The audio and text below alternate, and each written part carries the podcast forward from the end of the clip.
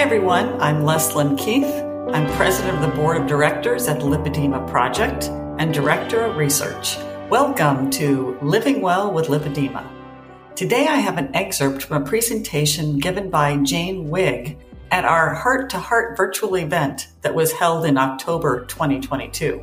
Jane Wigg is a nurse consultant from the UK who has been working in the field of lymphatics for over 25 years. In this clip, she talks about the appropriate treatments for lipedema and how they must be tailored to the individual. You're probably aware of the different types of decongestive therapy that are available or where it originated from. So, originally, we were talking about the Foldi method of treatment, which started back in the 80s or potentially before then as well.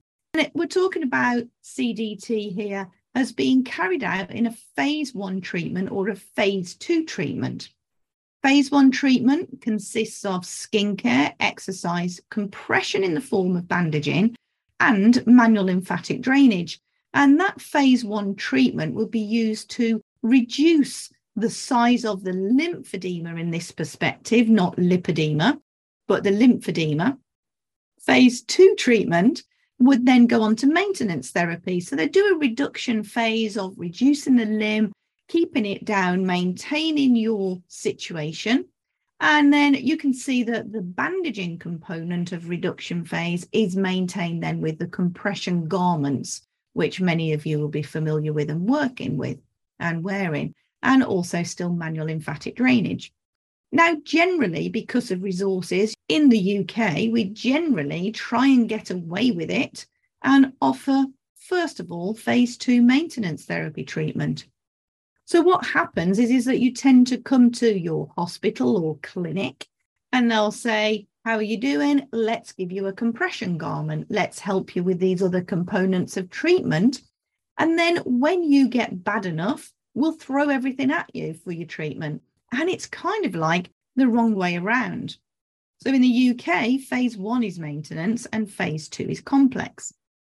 You may have heard maintenance therapy that involves skincare, exercise, hosiery, lymphatic drainage, and they call it four cornerstones of essential care. Now, I struggle with this a little bit because it's not often that you need four.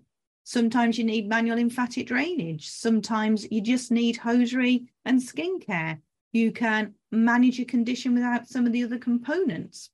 But often we need more than four. So we call it essential care. There are some components of essential management to do with complex decongestive therapy or also essential care, so maintenance therapy. And it may be that you add different components of that. You may add low level light therapy. Of course, weight control becomes part of it moving and exercising, kinesiotaping may be part of it. And it's all very dependent on the stage of your lipedema. So there are lots of different types of treatment that fit outside of those four key things of complex decongestive therapy now. Part of the manual lymphatic drainage may be re- replaced with a pump, for example, which can mimic manual lymphatic drainage. It may be that your compression garments or your bandaging is replaced with wraps, for example. And of course, what we all need is that psychosocial, that support, that mental health, addressing all of those issues of just coping with a complex condition. So, as far as lipedema management goes, it is actually reducing the severity of the condition. It is slowing down the progression of it, the progress of it, trying to stem those stages of development. Improving symptoms, including pain, as being a, a major one, of course, and stability and joints, and improving overall quality of life.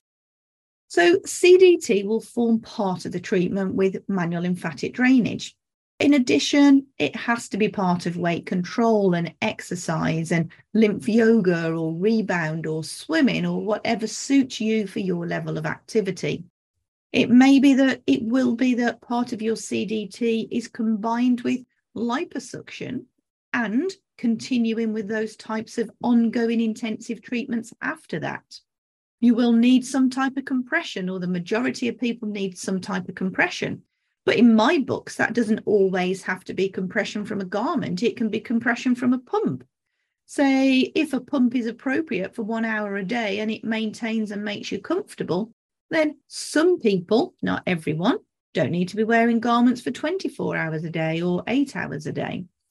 So it's looking at what is appropriate individually to maintain all of those things holding together.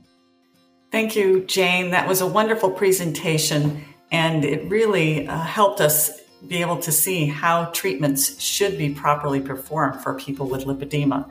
I'd also like to give a big thank you to all of you, our listeners. If you haven't already subscribed to our daily flash briefings of tips, tools, and research about lipedema, you can subscribe at Apple, Spotify, Amazon Alexa, or here at this website, lipedema-simplified.org slash flash, where you'll find an archive of all of our flash briefings.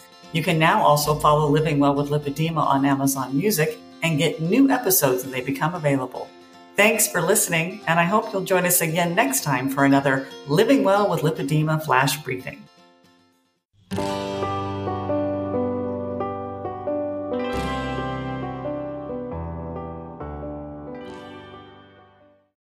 Hi there, this is Catherine Seo with a very quick and exciting announcement just to let you know our three day event, Heart to Heart, is coming up March 31st, April 1 and 2. Make sure you don't miss it. We have speakers coming from all over the world and an amazing schedule for interaction with all of the community. It's going to be spectacular. Go to lipedema-simplified.org and be sure to click the link to get more information. And we'll see you there.